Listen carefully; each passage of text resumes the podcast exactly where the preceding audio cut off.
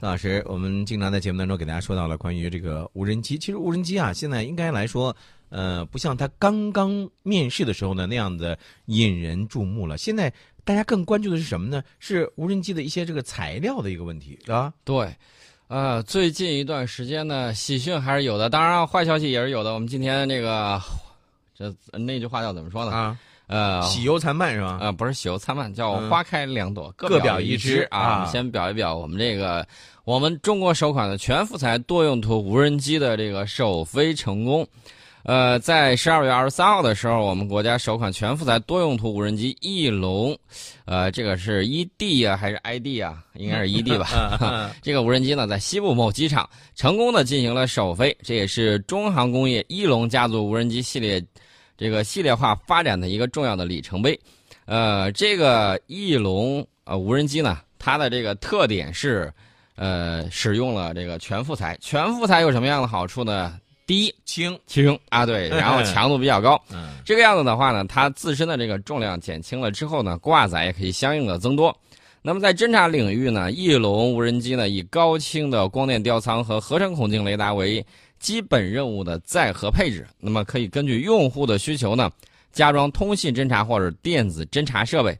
作战领域方面呢，它有四个挂点啊，四个外挂点。大家说四个外挂点，那挂四个不对，四个外挂点可以挂载多达十多呃型的这种激光制导或卫星制导的精确打击武器。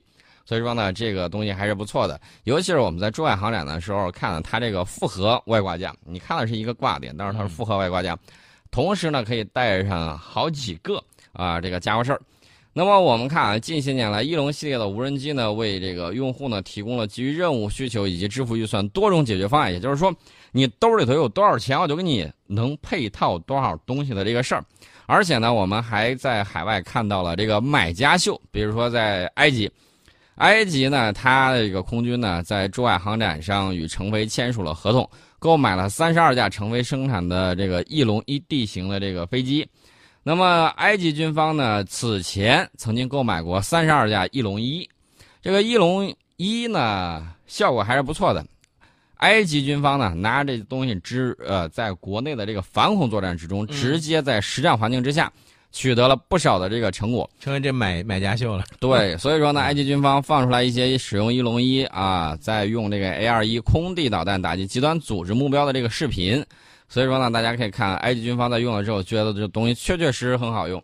另外，大家也注意到，我们还有一个系列的无人机，彩虹系列的。嗯，彩虹系列的无人机呢，这个当然了，有些呃土豪觉得买无人机不过瘾，还买了生产线。嗯，啊，买了生产线之后，相对来说这个还是便宜一些的。另外呢，我要告诉大家，我们的这个彩虹系列无人机最近不能说遭遇了一个挫折，我只能说，啊，中东那片儿的土豪呢，金蛋子打鸟，拿了这个东西呢，大家也要知道，它装备的有美国的 F 十五，拿这个 F 十五进行空地作战的时候，效果也就那么回事儿。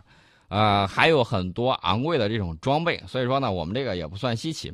什么事儿呢？就是胡塞武装，啊，这个也门的这个胡塞武装啊，还有穿拖鞋的这个游击队，把一枚据说是一枚这个空空格斗弹，把它改装从地面发射，然后呢，把一架这个彩虹系列的这个无人机一架啊，给打下来了。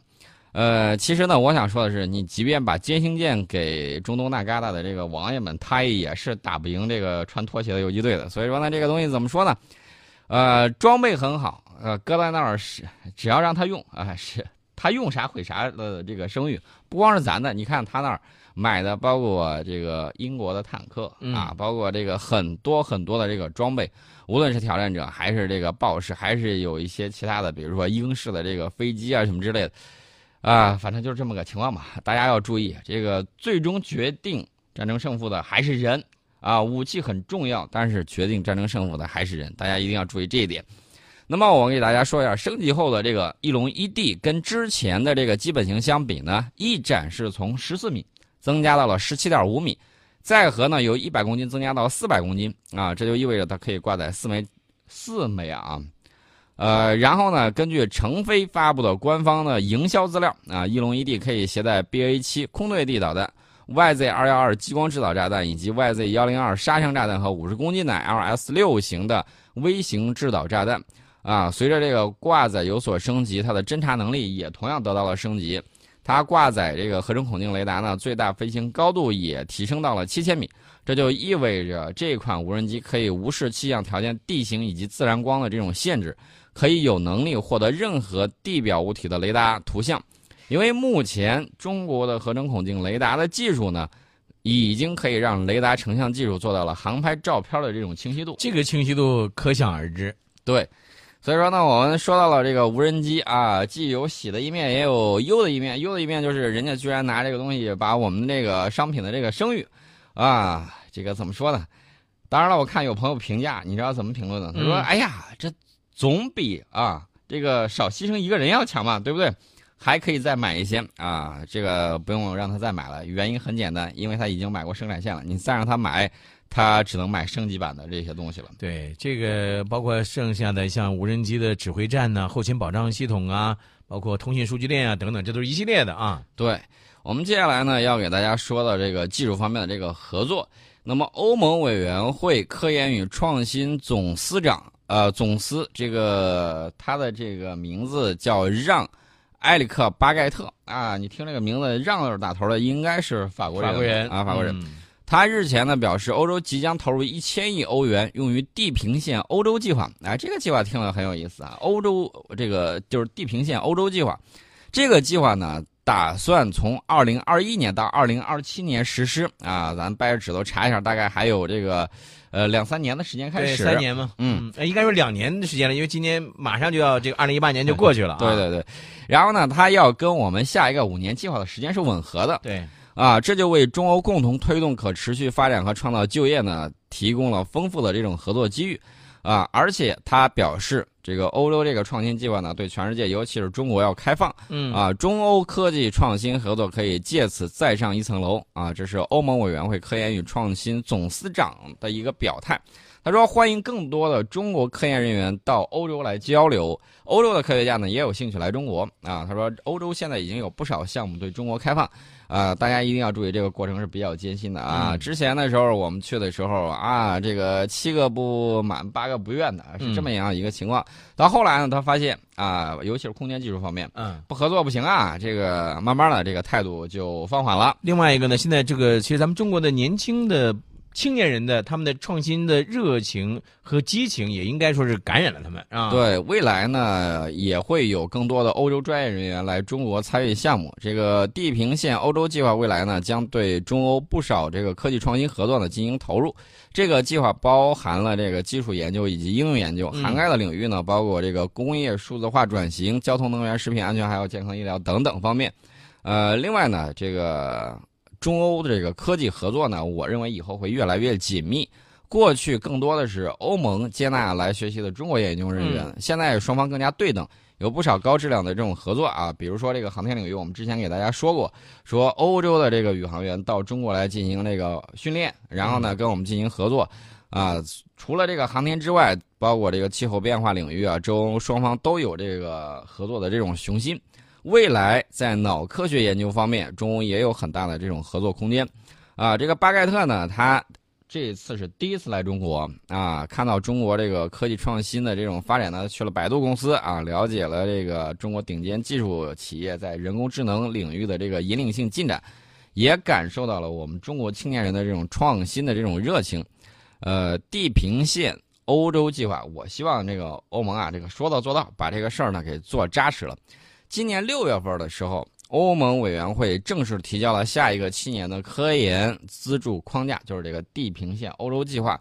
呃，这个计划的临时预算是一千亿欧元啊。刚才我们说了，也是欧盟历史上最大手笔的这种科研资助项目，重点关注三大领域：第一个就是基础研究，第二个就是创新，还有这个社会重大问题啊。这是它的这个三大领域。当然了。我们到年终的时候也要盘点一下这个二零一八年人工智能的这种发展。那么大家可以看啊，二零一八年十二月第一期《科学》杂志这个封面，呃，这个封面呢就向人们介绍了一位数字神童啊，史上最强棋圣阿尔法零。这个作为两年前惊艳亮相的人工智能阿尔法围棋的进化版，阿尔法零呢，不单征服了围棋，而且分别啊自学两小时和四小时之后。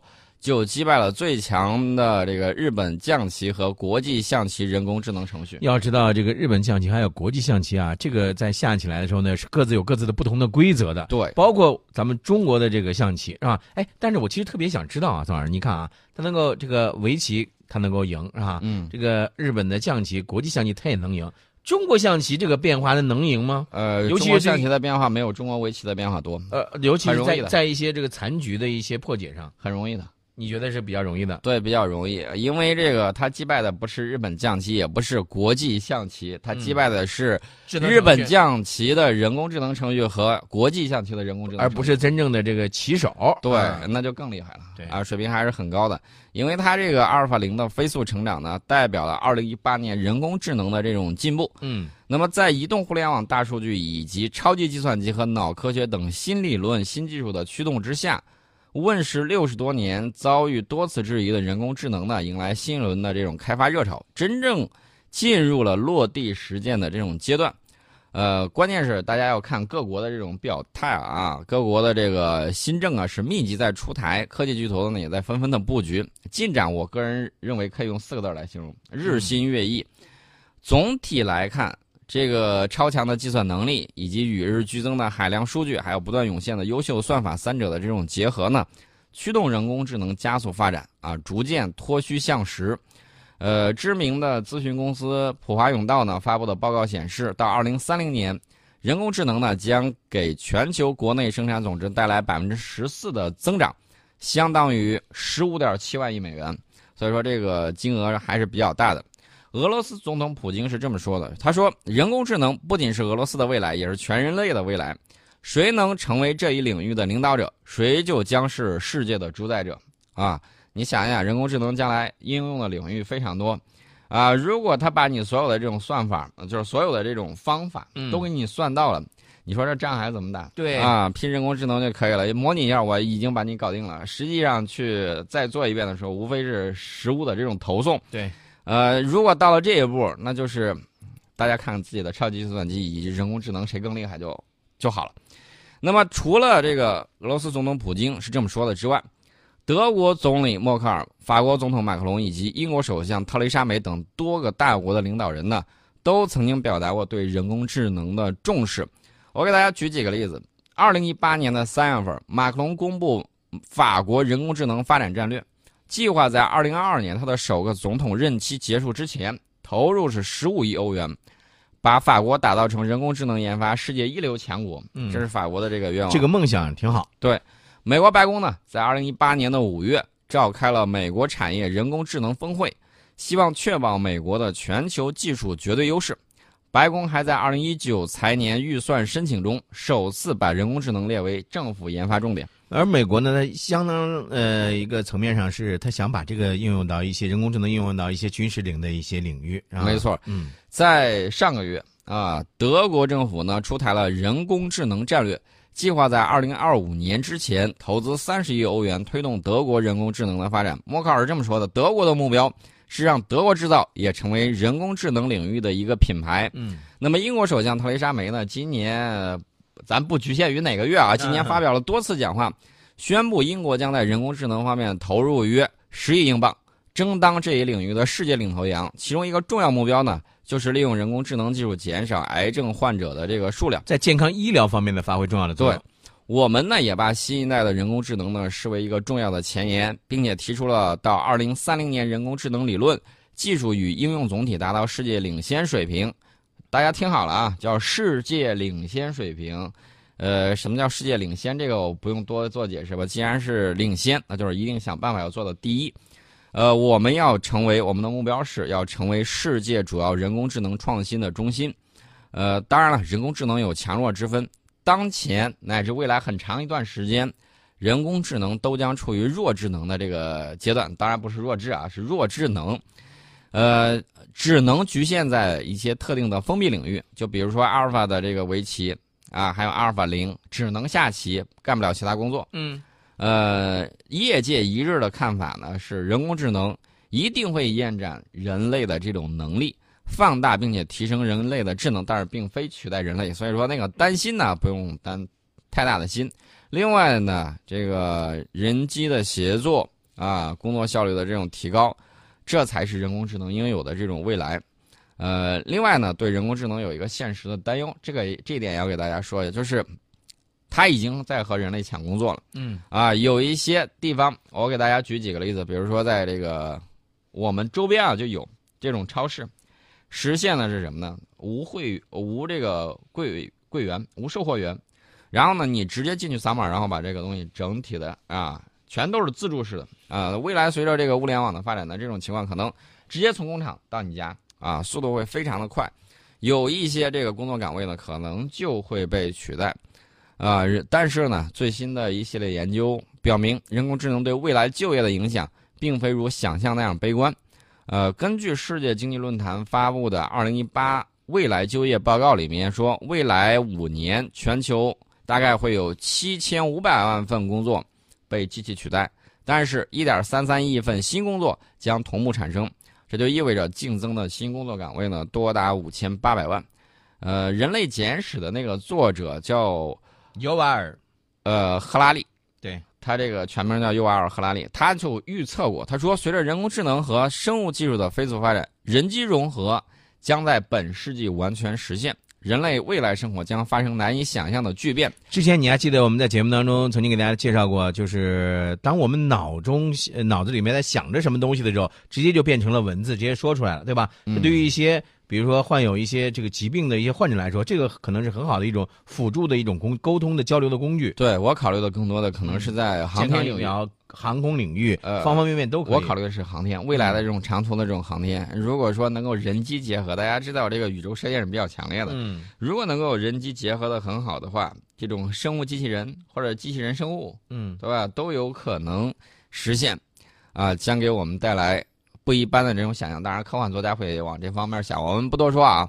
我们说这个欧盟跟欧盟的这些合作，包括他们一系列对人工智能方面的这种呃研究啊、资助啊等等。啊，另外呢，我们也要看到具体落实到实处的都有哪些东西。嗯我给大家举个例子，最近呢，工信部的官方网站发布了一个消息说，空客啊，就是那个空中客车，欧洲的空客中国工程技术中心有限公司，现在和南京航空航天大学在南航明故宫校区举行了航空智能结构联合实验室的一个揭牌仪式啊，这个大家可能最近没有特别关注。当然，我要告诉大家，未来空客中国将与南京航空航天大学一起。共同开展关于航空领域的这种飞行智能结构以及先进驱动还有控制，啊、除此之外呢，包括结构的自感知还有相关领域呢，进行这种研究工作。呃，大家可以看啊，这个空客北京工程技术中心的有有限公司的总经理呢，呃，包括这个研发部门的经理啊，包括南航的这个校长助理、国家重点实验室的这个主任等等，他们共同出席了这个揭牌仪式。呃，其实呢，这个事儿要往前追溯，追溯到什么时候呢？追溯到这个十一月，还是在珠海航展的时候，呃，这两家就已经举行了航空智能结构联合实验室的这种设立仪式，完成了联合实验室项目的这个签署。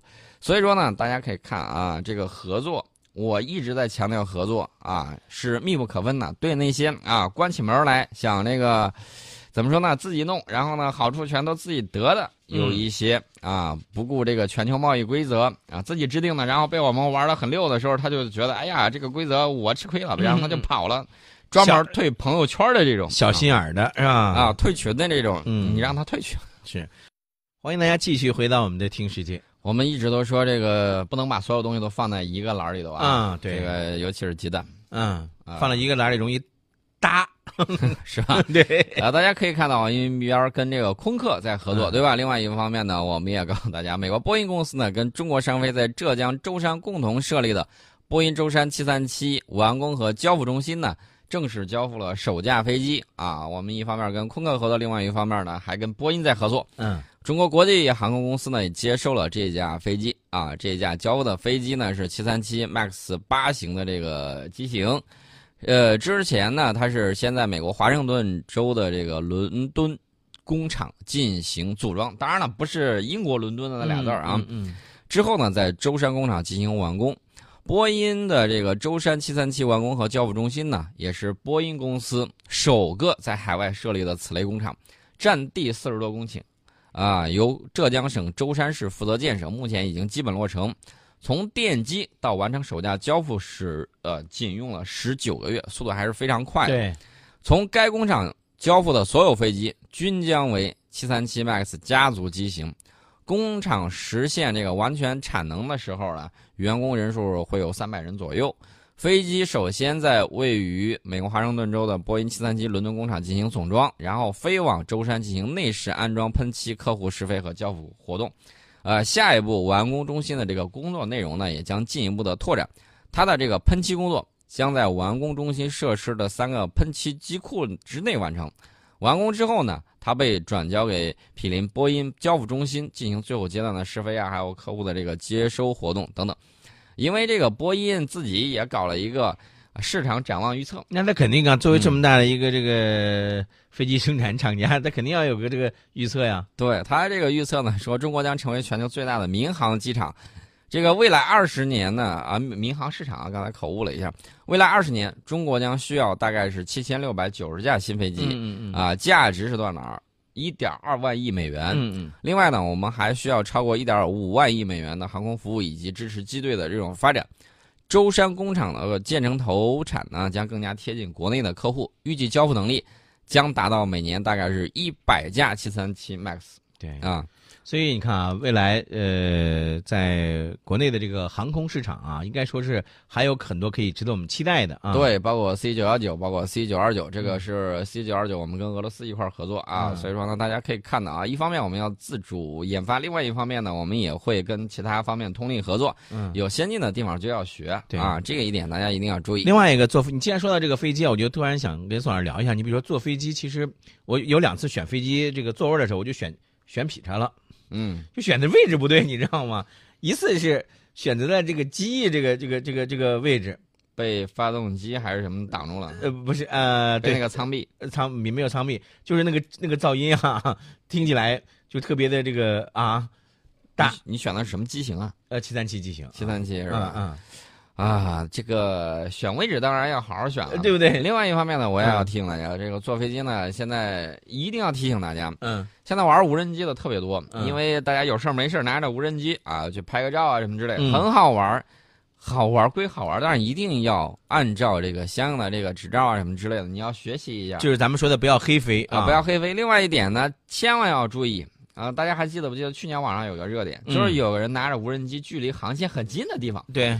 你这简直是这个以危险的方式，这个危害公共安全了，这很吓人。我觉得这个就应该是要严惩的啊，这个是一定要严惩的。呃，前几天啊，我算一算啊，今天是十二月二十四号，对吧？十天前，十天前的时候，墨西哥航空公司旗下有一架波音七三七客机，在靠近美墨边境墨西哥城西北部城，就是墨西哥西北部城市。这个迪华纳罗德里格兹国际机场附近空域，被一架无人机给撞上了。这个波音七三七八百客机的机头部位受损是比较严重的。嗯，啊，在着陆前不久，机组人员向塔台通报说，他们听到了巨大的，就是相当大的这个爆炸声，并要求塔台工作人员协助检查机头是否受损。啊，飞机是正常着陆，乘客的安全呢没有受到威胁，但是。我告诉大家，这个也是非常危险的一个事，大家要注意一点。无人机会比同等体积的鸟类对民航客机造成更严重的这种伤害，因为绝大多数的无人机是由金属部件构成的。嗯，另外呢，这个飞机的这个挡风玻璃机翼还有这个尾翼等部位材质比这机身部位更为脆弱，对无人机的抵御能力呢也比较低。跟无人机发生相撞事故的时候，这些部位更容易受损。呃，另外呢。呃，咱们还是要提另外一点，就是因为受限于小型无人机的这种飞行高度、飞行速度等因素，消费级无人机对民航客机造成灾难性损害的可能性不大，但是也不小。这一点要给大家提醒一下。我给大家说一下啊，随着民用无人机市场这种日渐成熟，全球发生了多起无人机撞击民航客机的这种事件。截止到今年六月，美国联邦航空管理局的数据显示，美国境内。发生了大概六千起无人机出现在民航客机航线的安全隐患事件，绝大部分是由飞机机组人员目击并且报告的。呃，二零一七年的九月，有一架美国的军用直升机在纽约史丹顿岛附近空域呢，与一架小型无人机相撞，造成了军用直升机的小规模损伤。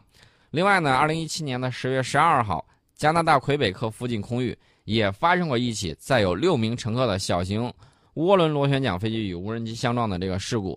无人机呢，当时是撞上螺旋桨飞机的机翼，在机翼上撞出了一个不小的一个坑。那么，最终在机组人员的控制之下呢，这一架商用螺旋桨飞机呢也最终安全着陆。呃，另外呢，这个我们给大家说的刚才的这些都是没有出事儿的。我再跟大家说个出事儿的。二零一八年的二月，根据美国警方的通报，一架直升机在试图躲避一架迎面袭来的无人机的时候失控了啊，在南卡罗来纳州查尔顿地区坠毁，这是出现的这个重大的这个问题。所以说呢，这个一定要注意，很多没有经过培训的无人机飞手呢，有些是不知道相关的规定啊，有些是未能遵照相关规定进行无人机的这种飞行活动，对民航客机的安全呢造成了一定程度的这种威胁。所以说呢，我们也希望大家啊，玩无人机的你一定不要黑飞，另外呢，要避开主要的这种。呃，航线呐，什么之类的这个东西。这么给大家说吧，就是一些不该你飞的地方，你千万不要去飞。飞机场的旁边是吧？对，你不要去。包括其他的一些危险的地方，也不要去。高压线附近你也不要去。